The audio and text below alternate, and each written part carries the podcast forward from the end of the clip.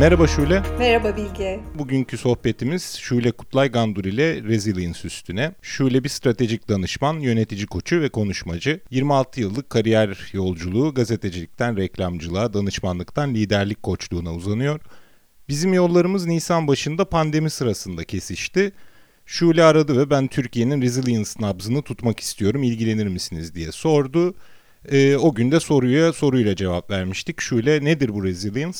Resilience eski Türkçesiyle mukavemet, yeni Türkçesiyle yılmazlık demek. Resilience aslında basit bir benzetmeyle de anlatmak mümkün. Bambu kamışı benzetmesi. Bambu enteresan bir bitki. Dünyanın bütün iklim ve coğrafyalarında var. Afrika'da var, Avrupa'da var, bizim arka bahçede var, Göktürk'te. Yağışa da, kuraklığa da bir o kadar dayanıklı. Arsız bir bitki, günde 9 santim kadar boy atıyor. Ama en önemli özelliği şu: esneme gücü çelikten daha fazla. Yani istediğiniz kadar eğip bükün, bir bambu kamışını kıramıyorsunuz. Dolayısıyla resilient olmaktan bahsettiğimizde bir bambu kamışı kadar esnek ve dayanıklı olmaktan bahsediyoruz. Süper, ama gene de bana bu resilience böyle hayatımıza arada bir giren PR çalışmalarıyla köpürtülen kelimelerden gibi geliyor. Böyle agile gibi, perseverance gibi kendi kendine bir anlamları olan ama bizim daha çok anlam yüklediğimiz, böyle sonra da sanki anlamlı mantralara dönüşen kelimeler gibi geldi bana. Bu onlardan olmasın? Haklısın Bilge, resilience moda bir kavram ve pandemiyle birlikte neredeyse dillerden düşmez oldu. Geçen akşam Crown dizisinin son bölümlerini izliyordum. Orada bile resilience kelimesi geçti. Pes dedim doğrusu. Ama resilience moda olduğu kadar bilimsel de bir kavram. Bilimsel tarihçesine değinecek olursam biraz. Nereden başlıyoruz? Viktor Frankl'dan başlıyoruz. Viktor Frankl aslında resilience'ın fikir babası diyebiliriz. Viktor Frankl biliyorsun bir psikiyatr ve logoterapiyle ünlü. Freud ve Adler'den sonra en önemli terapi akımlarından bir tanesini yaratıyor. Trajik iyimserlik diye bir şeyden bahsediyor. Yani trajediye rağmen ve trajedi nedeniyle, iyisiyle kötüsüyle hayatında bir anlam bulabilmek. Bu da resilience'ın temeli aslında. Sonra bunu alıp geliştiren Aron Antonovski bir sosyolog ve onun salutogenes teorisi. Antonovski'ye göre resilient olmanın 3 temeli var. Bir, içinde bulunduğun şartları çok iyi, net anlamak, yani gerçekçi olmak. 2. İçinde bulunduğun şartları sahip olduğun kaynaklarla iyi yönetmek, yani yardım almak. 3. Yaşadıklarında bir anlam bulabilmek, yani gerçekçi iyimserlik. Bir de Emmy Werner var. Emmy Werner bir psikolog ve koruyucu faktörler diye bir şeyden bahsediyor. 32 yıllık bir araştırması var, 32 yıl süren etnopsikografik araştırma. Bir çocuk büyürken onu resilient yapan nedir?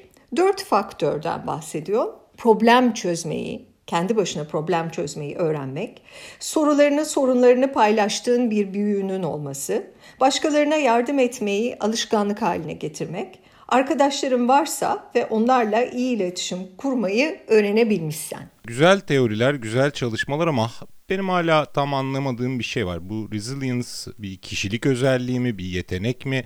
Mesela benim araştırmalarımda okuduğum zaman ikisine de giden sonuçlar görüyorum ama ben biraz da kendi alanıma, davranışsal iktisada yakın olanlarda meyalim. Haliyle de böyle Big Five veya locus of control ile doğrudan bağlantısını gösteren çalışmalar epey çeşitli. Tabii ki burada bir doğuştan mı sonradan mı tartışmasına girmeyeceğiz ama senin düşüncen ne bu konuda? Resilience tam olarak bir kişilik özelliğidir diyemem. Geliştirebileceğimiz bir beceri ve yetenektir diyebilirim. Ama bazı kişilik özelliklerinin resilience'a destek, bazılarının da köstek olduğunu biliyoruz.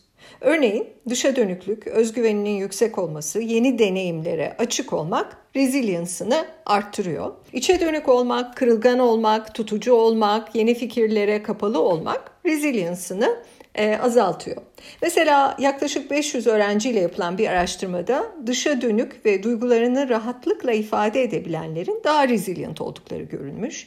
Yine 42 ülkede farklı kültürleri de içine alan bir araştırma bu. Yaklaşık 800 yetişkinle yapılan bir araştırmada umut, şükran, merak ve sebat gibi duygu durumlarının resilience'a katkıda bulunduğu, umudun da bir numaralı duygu olduğu görülmüş.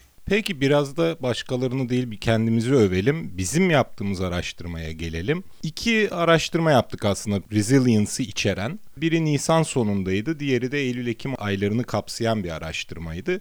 İkisinde de tabii sadece Resilience'ı sormadık. Aynı zamanda COVID'e karşı neler düşünüldüğünü de sorduk. Nisan'da yaptığımızda ne olacak diye bekliyorsun diye sormuştuk. Eylül-Ekim'de yaptığımızda da ne oldu diye sorduk. Biraz ayrıntısına gireriz ama genel değerlendirdiğimizde şöyle bir sonuç çıkıyor ortaya. 2 çalışmada da benzer resilience sonuçlarına ulaştık. Farklı kişilere gitmemize rağmen, 6 ay geçmesine rağmen. İkincisi de daha resilient insanların COVID'e karşı daha az etkilendiklerini, hem daha az etkilenmeyi beklediklerini hem de daha az etkilendiklerini ifade ettiklerini gördük. Bu açıdan bana biraz daha sanki kişilik özelliğiymiş gibi geliyor. Buna işaret eden sonuçlar, bu derece stabil olması sonuçların.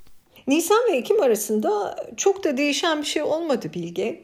Yani pandeminin yarattığı negatif psikolojik ve ekonomik etki belki biraz daha derinleşti. Ama ben şöyle düşünüyorum, birkaç ay sonra araştırmayı tekrarlarsak eğer, COVID'in yaşam tarzını değiştirmesi, gelir kaybına uğratması, sorunlarıma çözüm bulamıyorum gibi ifadelerde artış görebiliriz. Çünkü bu bir maraton olmaya başladı ve soluklar yavaş yavaş azalabilir. Ben Resilience araştırmasında şunları gördüm. Onlara dikkat çekmek istiyorum. Yaş arttıkça Resilience artıyor. Yani hayat tecrübesi insanı daha esnek ve dayanıklı kılıyor sanki. Özellikle 35-44 yaş grubu diğer yaş gruplarına göre daha resilient çıkıyor. Bu da yaşam tecrübesiyle hayat enerjisinin en çok kesiştiği yaş grubu 35-44 mü acaba sorusunu beraberinde getiriyor. Genç yaşlara göre özgüven ve duyguların kontrolü arttıkça resilience seviyemiz de artıyor galiba. Bu doğal bir sonuç daha var. O da yaş ve sosyoekonomik statü yükseldikçe hayatla başa çıkabilme konusunda güçleniyoruz. Bu sürpriz değil. Sürpriz bir şey var ama bekarlar evlilere göre daha az resilient. Bu bence bize paylaşmanın ve yardım almanın resilience'da ne kadar önemli olduğunu vurguluyor. Ne dersin? Sonucu yorumlayabiliriz ama beklentimle pek uyuşmuyor benim de. Benim beklentim bekarların daha resilient olmasıydı. Çünkü kaybedecek şeyin az. Hani neye resilient olasın ki zaten, haliyle de bizim sorduğumuz sorulara daha rahat cevap verebilirlerdi. Ama belli ki sonuçlar senin dediğine işaret ediyor. Resilience, en azından bizim anladığımız anlamda resilience'ın biraz daha yardım alabilme ile alakasının daha fazla olduğunu, rahat olmaktan, derdinin olmamasından değil de bu dertle nasıl baş ettiğinle daha alakalı olduğuna işaret ediyor bu sonucumuz. Bu da bana resilience'ın biraz beceri, yetenek, bunları geliştirmekle de ilgili olduğunu söylüyor. Sadece kişilik özelliğiyle bağlantısı değil. Dolayısıyla ne kadar daha gerçekçi olmayı başarabilirsen, ne kadar daha fazla yardım alabilirsen, esnek düşünebilirsen, bütün bunları umutla ve iyimserlikle destekleyebilirsen o kadar daha resilience seviyen yükselebiliyor ki 25-34 yaş grubu ve AB ekonomik statü en umutlu ve resilience'ı en yüksek olan gruplardan. Bir ayrıntısına girelim. Sorularımızda işte zorluklarla baş edebilir, çözüm bulabilir mi, ne derece katılıyorsun diye sorduk resilience ölçerken. Stresle başa çıkma yöntemlerim var diye sorduk. Akışını bırakmak yerine sorunu çözmeye çalışırım diye sorduk. Ve bunları biraz da COVID'den doğacak sonuçlarla karşılaştırdık. Hayat tarzım değişti, salgın dolayısıyla gelir kaybına uğradım, yaşamaya uyum sağladığımı COVID-19'la beraber düşünüyorum sorularını sorduk ve gördük ki, en baştakinin bir özeti olarak söylüyorum bunu, daha resilient olanların COVID-19'dan daha az etkilendiğini, en azından daha kolay başa çıkabildiğini gösteren sonuçlarımız var. Güzel, şimdi biz böyle burada 2 kişi işte sonuçlar şöyle böyle diyoruz, işte böyle olanlar daha resilient diyoruz ama yani ne yapacağız da resilient olacağız? Reçete istiyorsun yani. Bir reçete lazım. Yani önemini anlattığımızdan eminim, evet resilient olursan evet daha kolay ayağa kalkıyorsun, sorunlarla daha başa çıkıyorsun. Bu şu anda yaşadığımız travmayla da ispatlıyoruz bunu COVID'de. Ama hani ne yapacağız da daha resilient olacağız? Okay. Tüm meslek sırlarımı açık etmeden cevaplamaya çalışayım o zaman. Şimdi önce bir farkındalığımızı arttırmamız lazım. Bundan neyi kastediyorum? Şu anki resilience seviyemizin ne olduğuna, nerelerde daha güçlü, nerelerde daha zayıf olduğumuzu ortaya koymamız lazım. Neyi kastediyorum? Kriz anında ne kadar gerçekçisin veya gerçeklerden ne kadar kaçıyorsun? Yardım istiyor musun yoksa yardım istemekten çekiniyor musun? Aksiyon alabiliyor musun yoksa kilitleniyor musun? Veya iyimser bir yapım mı var yoksa her şeyin en kötü senaryosunu mu kurguluyorsun, kötümser misin? Ve buradan hangisi zayıfsa onun üzerinde çalışmak, onu biraz değiştirmek ve geliştirmek lazım diyorum. Pek de kolay cevap bulabileceğimiz sorular değil. Bunları daha dürüstçe cevaplamak, daha doğruya ulaştırmak için ne yapmamız gerekiyor? Benle çalışabilirsiniz dermişim ama şaka bir yana. Şimdi insan aslında, ben bunu kendi kendime denedim. Bu soruları kendi kendine sorduğunda dürüstçe cevaplar da verebiliyor. Hayatını böyle bir film gibi gözünün önünde akıtırsa, daha önceki tecrübelerini gözden geçirirse. Ama yine de tabii bizim kullandığımız farklı ölçümleme yöntemleri de var. Mesela Resilience at Work Scale diye bir ölçümleme yöntemi kullanıyorum ben. İnsanların stresini nasıl yönettikleri, proaktivite seviyeleri, networking'i ne kadar yapıp yapamadıklarından tutun da fiziksel ve ruhsal sağlık durumlarına kadar veya hangi güçlü yönlerini ve hangi onlar için önemli değerleri iş hayatında kullanabildiklerine kadar farklı kriterlere bakarak bir resilience seviyesi ortaya koyuyor. Bunu koyarken de seni dünyanın farklı ülkelerinde farklı çalışan gruplarıyla karşılaştırabiliyor. Buradan ne çıkıyor? Bir resilience haritası ortaya çıkıyor. Biraz GPS gibi aslında. Yani sen buraya yönel, bu yol üzerinden git resilience'ını arttırmak için diyor. Harika, ama gene de herhalde sadece böyle bir scale'la sonuç bulabileceğe benzemiyoruz. Biraz da hadi bulduk diyelim ya da peki ben işte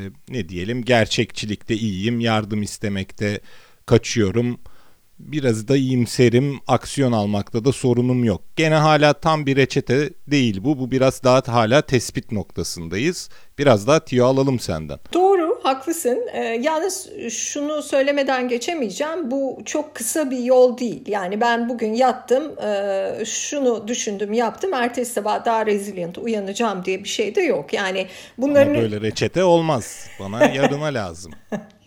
Yani taktikler paylaşmaya çalışayım o zaman biraz ben. Self-development çünkü uzun bir yol. Mesela benim kullandığım 3 C's in Crisis diye bir formül var. Kriz anında veya hemen sonrasında şu 3 soruya cevap verin diyorum. Neyi değiştirebilirim? Yani ne benim kontrolümde veya ne benim kontrolümün dışında, dolayısıyla onu kabullenmeliyim. İkinci soru, benim hayatımda ne önemli? Öncelikli. Top priority 1-2 tane ve bunun için, bunu gerçekleştirmek için kimden yardım alabilirim? Yani bir öncelik ve yardım haritası çıkartmak. Üçüncü soruda olan bitenden çıkardığım ders nedir? Başka ne tiyo verebilirim veya taktik verebilirim size? Mesela Singularity Üniversitesi'nde Amin Tufani diye bir bilim adamı var. AQ, yani Adaptability Quotient üzerinde çalışıyor son 5 senedir. Onu ölçümlüyor. İş hayatında insanların nasıl daha adaptasyon yeteneklerini geliştirebildiklerine bakıyor. Ve esnekliğimizi geliştirmek için farklı egzersizler öneriyor bize. Bunlardan bir tanesi, bana ilginç gelen bir tanesini paylaşayım seninle. Retrocasting. Şimdi normalde ne yaparız? Bugünün gerçeklerine bakarız. Onlardan hareketle geleceğimizi planlarız, değil mi? Amin Tufani diyor ki hayır, bu forecasting, retrocasting yapmak lazım. Yani geleceğimizin neye benzemesini istiyoruz ya da neye benzeyecek, önce bunu düşünelim. Ondan sonra oradan adım adım geri giderek, bugüne gelerek bir plan yapalım diyor. Mesela Viktor Frankl, konuşmanın başında bahsetmiştik. 2. Dünya Savaşı'nda Auschwitz'e gidiyor, yollanıyor ve orada en kendini kötü hissettiği günlerde şöyle kendini ayakta tutuyor. Eğer hayatta kalabilirsem ne yapmayı hayal ederim diyor. En çok neyi isterim? Tekrar sınıflarda öğrencilerimle buluşup burada yaşadıklarımı onlara aktarmak, aldığım dersleri anlatmak. Bu da bir retrocasting aslında. Başka ne söyleyebilirim? Geçenlerde Harvard McLean Hastanesi'nde Profesör Carol Kaufman'la konuşuyordum. Resilient bir lider olmak için ilk ne yapmalı diye sordum. Ben kendisinden böyle kompleks bir cevap bekliyordum ve detaylı. Şöyle dedi, beden ve akıl sağlığına bakmalı ve iyi uyumalı. Uyumak çok önemli dedi. Şimdi önce şaşırdım ama sonra düşününce de mantıklı buldum. Biz günü kurtarmaya veya geleceği öngörmeye çalışırken en basit resilience formülünü kaçırıyoruz aslında. O da sağlıklı rutinlerimizin olması. Bu sağlıklı rutinlerin içine ne giriyor? Bu sağlıklı rutinlerin içine hepimizin bildiği ama yapmayı es geçtiği şeyler geliyor. Bol sebze yemek, yürüyüş yapmak, açık havada olmak, size uygun bir sporu rutin olarak yapmak, o ne ise. Biraz size umut veren şeylerle uğraşmak, o ne ise. Köpeğinizle vakit geçirmek mi, şiir okumak mı, çocuğunuzla oynamak mı? Bir açıdan alışkanlık edinmeyi alışkanlık edinmek. Güzel özetledin. Aynen öyle. Şöyle bir toparlarsak, hem kendi bulgularımızı hem senin bu alandaki deneyimini toparlayarak bize ne önerebilirsin? Gerçekçi olmak ve cesur olmak diyeceğim. Resilience yani mukavemet öncelikle gerçekçi olmayı ve gerçeklerle yüzleşmeyi gerektiriyor. Bu da cesaret istiyor. İş hayatında Stockdale Paradox diye bir şey var, bilmem duydun mu? Vietnam'da savaşmış, esir düşmüş madalyalı amiral James Stockdale'dan gelir bu Stockdale Paradox. James Stockdale şunu söyler bize, Vietnam'da ilk ölenler kötümser olanlar değil, fazlasıyla iyimser olanlardı. Yarın gelip helikopterler beni kurtaracak, öbür gün aileme kavuşacağım diye hayal görenler en çok da kalpleri kırıldığı için öldüler der. Ama gerçekçi olanlar, aylarca yıllarca burada esir kalabilirim, belki ufak bir ihtimal kurtulurum diye düşünenler hayata tutunmayı başardılar der. Bizim korona günlükleriyle çok uyuyor aslında. Oradan 3-4 aylık yaptığımız çalışmaların sonucunda ürettiğimiz bir raporu da daha başından beri ısrarla vurguladığımız bir şeyi doğrulamıştık. Bu böyle gidecek, sürecek. Biz bu halde ne yapacağımızı düşünmeye acilen başlamalıyız diyorduk ki öyle de oldu. Bununla da çok uyumlu gerçekten söylediklerin. Peki buralarda, bu dükkanda son lafı ben söylerim ama çok güzel anlattın. O yüzden son olarak senden bu işi bir sloganla bitirmeni bekliyorum. Acımasızca dürüst ol ama ümidini kaybetme. Çok teşekkürler Şule bize vakit ayırdığın için. Ben teşekkür ederim Bilge. Görüşmek üzere. Hoşça kal.